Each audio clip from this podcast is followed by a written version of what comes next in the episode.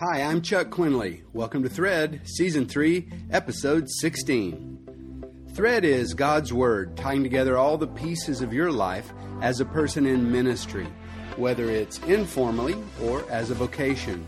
It's a gathering place for believers who want to learn from God's Word about how to minister more effectively. In Season 3, we're moving through 2 Corinthians, and today's thread covers chapter 7, verses 2 through 16 and it's about moral wrestling, the ministry of persuasion. Um, like engaging another person who is straying away from the clear will of God because you're concerned for them.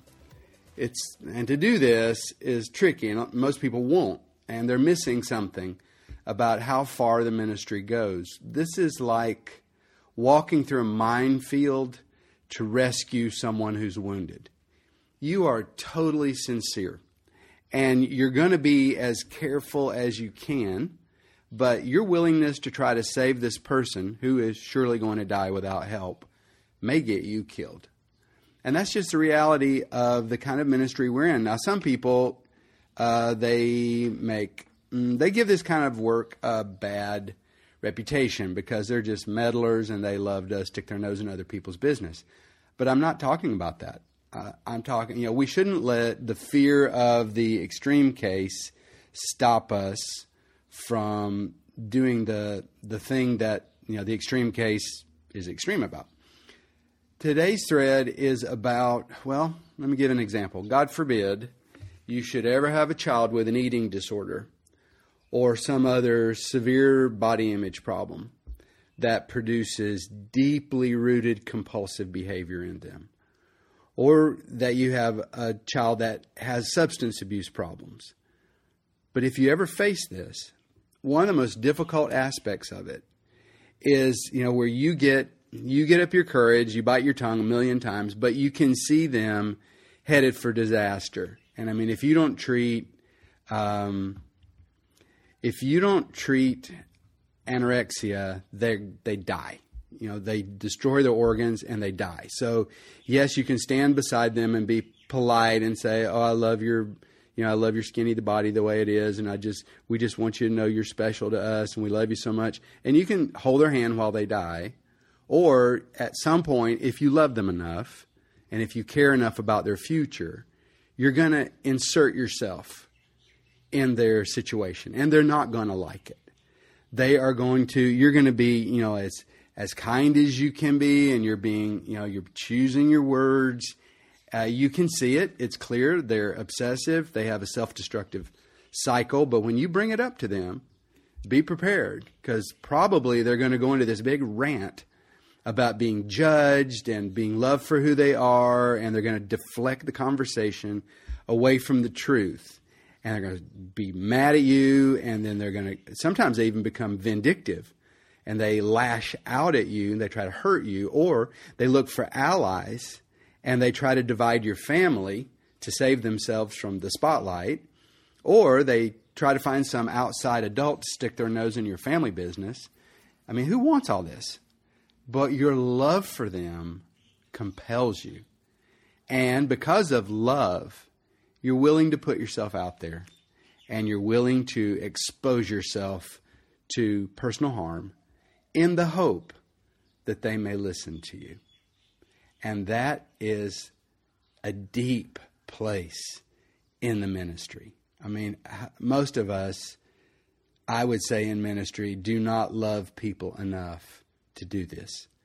We know what can happen to us. It's kind of like people in the you know healthcare business. Sometimes you see them do something and they don't, they hold back and you know they could do more, but they're thinking about the lawsuit. They're thinking about, you know, and it's one of those things. If it's personal to you, and if your love runs deep enough, you'll put yourself at risk. And uh, that's what Paul is doing. He's putting himself at risk. He is not totally sure that some of these Corinthians have even accepted the gospel. Uh, he's certain that they have not obeyed the demands of Jesus Christ to walk in harmony with Him and to walk in harmony with the community of those who are following Him. And that's really what this uh, what this thread is about. It's a deep place to go in the ministry. It's we're love compels you to go, and it's how deep you're willing to go to rescue somebody. You know, it's some of the people are easy to rescue; they're kind of hardly hurt or a little bit in in jeopardy, but there are other people that are really truly headed for a disaster, and somebody needs to take the keys out of their hand and you know, save them, save them from themselves, and only a true friend would do it. And it doesn't always work; I have to say that, but when it does work they are grateful to you for the rest of their lives because they know what it cost you to to work for their salvation. Okay, so to find to follow this thread, we're going to have to jump between a few passages here where Paul's thought becomes interrupted, and we're going to go to chapter six, and we're going to open with verses eleven and twelve. Paul says, "O Corinthians, we have spoken openly to you." Our heart is wide open. And you are not restricted by us, you are restricted by your own affections. Now, in return for the same, I'm speaking as to children, you also be open. Okay? Uh, let's talk about this. He's ministering to them because this is where ministry comes from. Ministry doesn't come from, oh man, this whole modern fascination with the spotlight and the big show. And somebody was describing for me the other day a worship service they'd been to, and in the middle of worship, like lights dim, boom, spotlights behind them. You spin around, the guitar player's on a raised stage, and he's smoking, you know, the guitar. He's playing so hard, and then bam, new light shift. And it's like, golly, what is happening to church? The stage, and we think, oh yes, the stage. This is where the big life change happens. I don't think so. Life change happens because of relationship. Bonding is the first principle in ministry, not notoriety, not uh, authority, putting me you know, on a higher and higher and higher stage, but bonding. When two hearts become glued together, then there's an opening, and the good stuff in the one heart can go into the other, and the bad stuff that's in each one of them can flow and get flushed out. So it's so important that we understand bonding is the first principle in ministry and Paul here is saying, I am ministering to you, not just me, my whole group. We are ministering to you out of an open heart. And so he's opened up his heart, but he's running into the seesaw effect. You know, in a seesaw, if uh, if you're both sitting on on one end, there has to be a balance there. If one of you moves uh, moves too far forward, they lose the um, you know they they start to lose their strength because they're reaching for you and you're not reaching back. Because the sad truth in a relationship is the one who loves the least has the most power.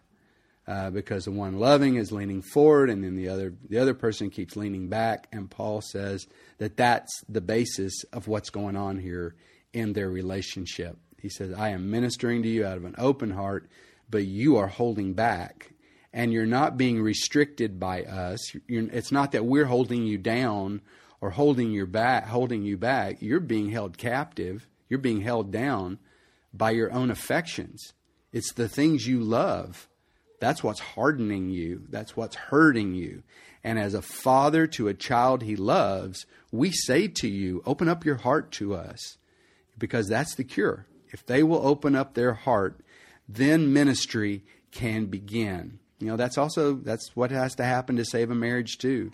Jesus said divorce is caused primarily by hardness of heart. You just shut her down against the other person and you restrain the flow of love that you have for them and that's the beginning of the end of your relationship. And if you want to fix it, you can try all kinds of tricks and and you know, for sure you're going to need to change your behavior and and need to listen to each other, but you have to open up your heart and stop being hard. And to do that, yes, you risk being hurt again.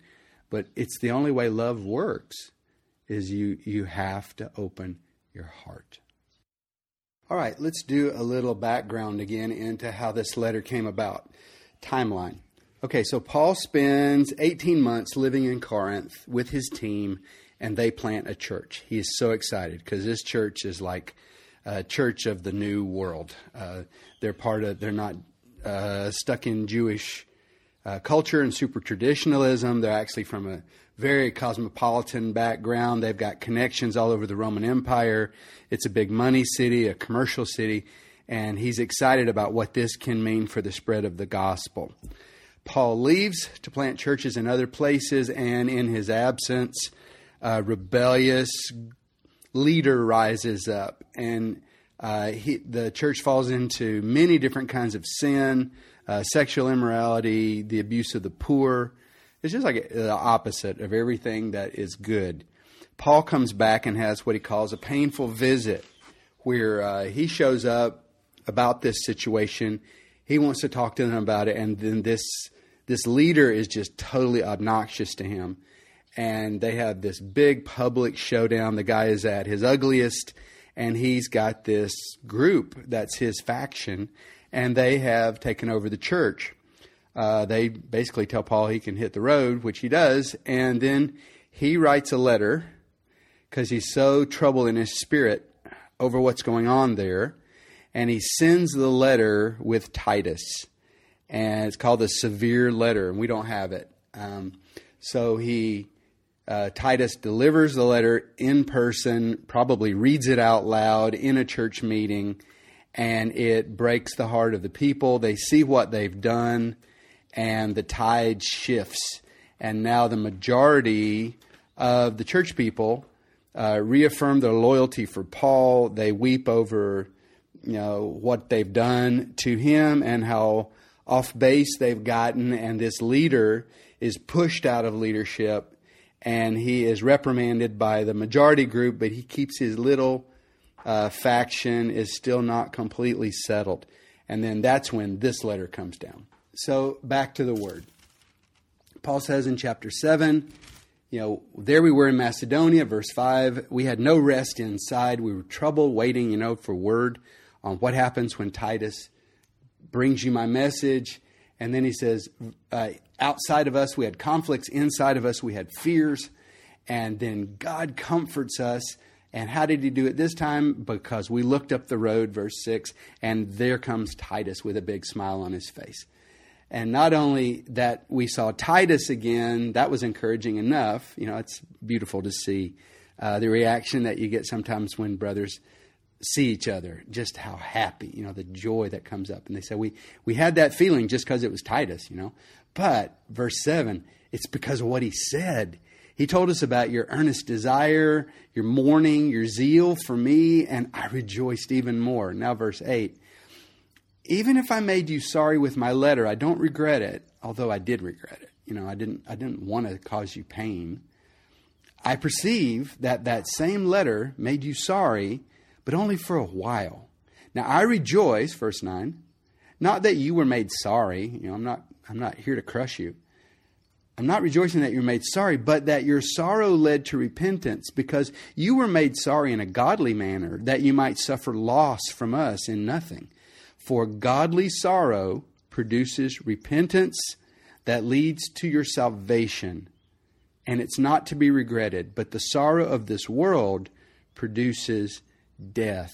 And that's really a huge point because we're, you know, it's not, like we said, it's not manipulation and it's not just me wanting to get my way. I'm trying to help you avoid loss, loss that could be substantial, loss that is huge.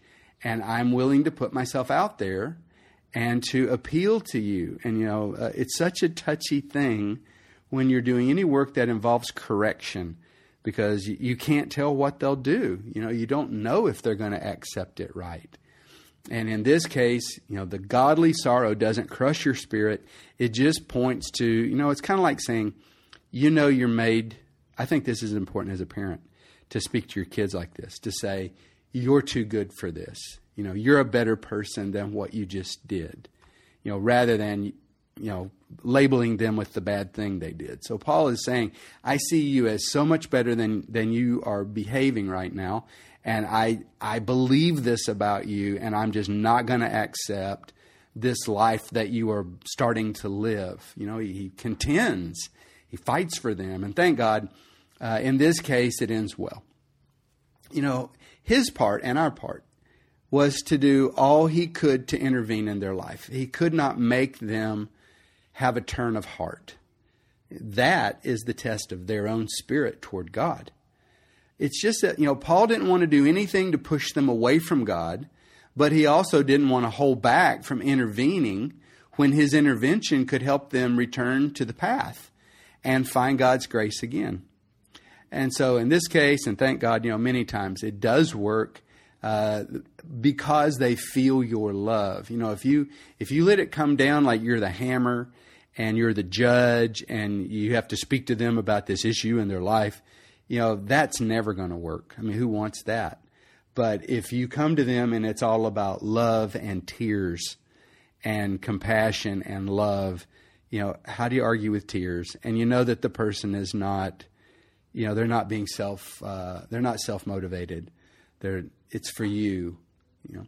So this is a good time to go back to chapter six. We skipped these two verses, uh, chapter six, verses one and two. Uh, and Paul says this to them We, as workers together with God, also plead with you not to receive the grace of God in vain. And that was his big fear with these people was that God could extend grace to them. And yet in the face of the grace of God and with, you know, the big the, the blood of Jesus on the ground and God's mercy extended to them, it would make no difference at all because they they didn't act on the offer. Uh, don't re- don't get God's grace for you and then do nothing with it. Turn. It's your chance. You know, you get there's a door of escape for you, and Paul's trying to compel them, which brings us back to a topic of the ministry of persuasion. I want to say a few more things about this. Um, people should make decisions about their path in life based on truth. They should do it because of cool logic. They should do it because of reason. They should do it because of objective standards, but they don't. Uh, people choose their even their biggest decisions in life based on emotion, and the advertising industry is crystal clear about this.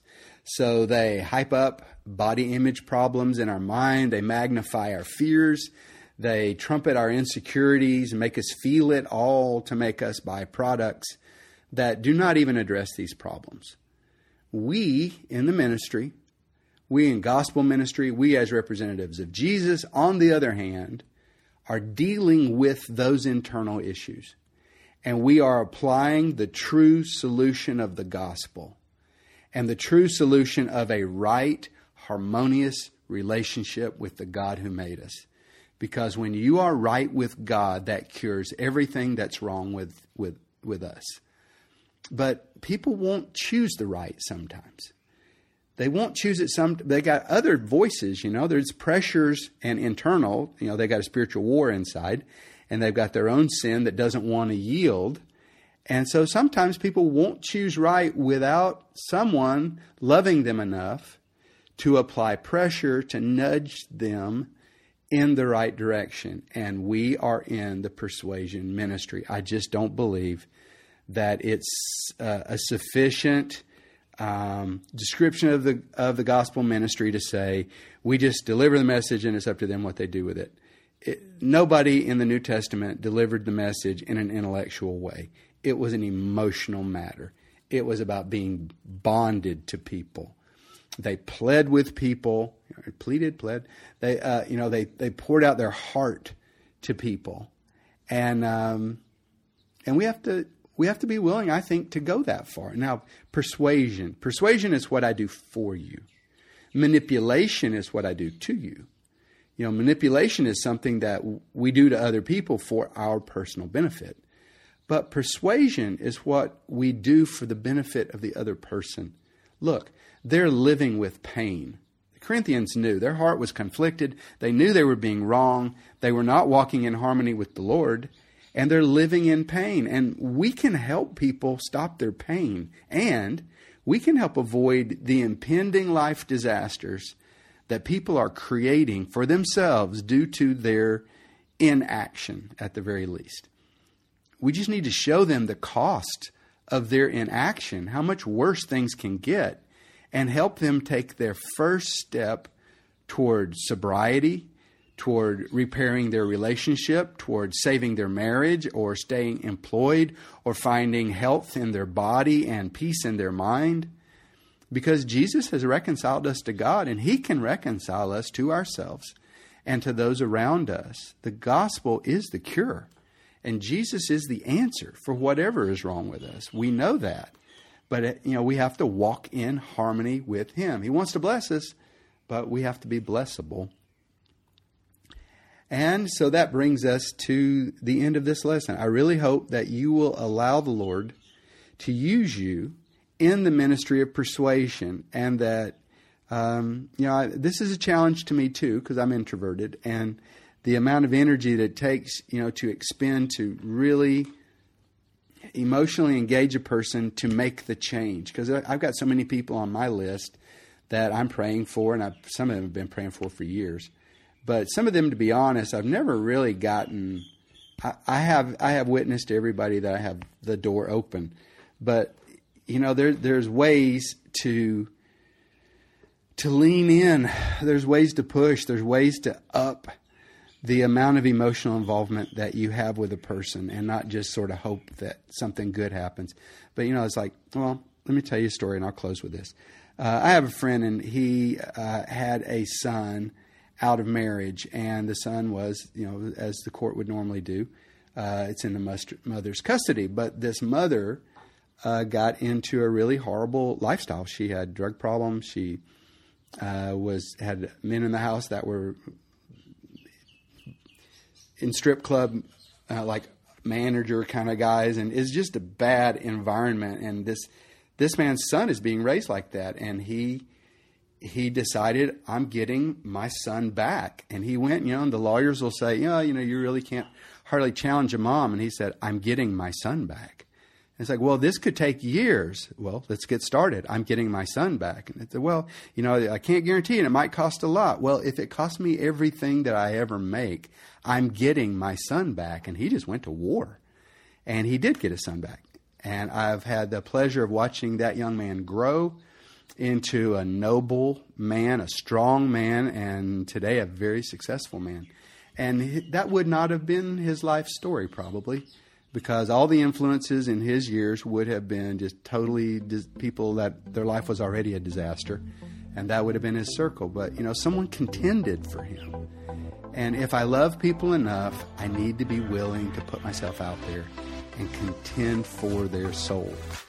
And, and earnestly engage them. So I think we're going to see fruit. You know, at the level that we're willing to engage people, I think God is going to reward that energy. And I think people will, will reward it. They'll pay attention to us. They'll understand that we're speaking to them out of love for their soul. And I think we'll be a lot more uh, effective in leading people out of the darkness and into the light. It is a spiritual war. Well, expect God to use you this week because you're the light of the world. Shine on.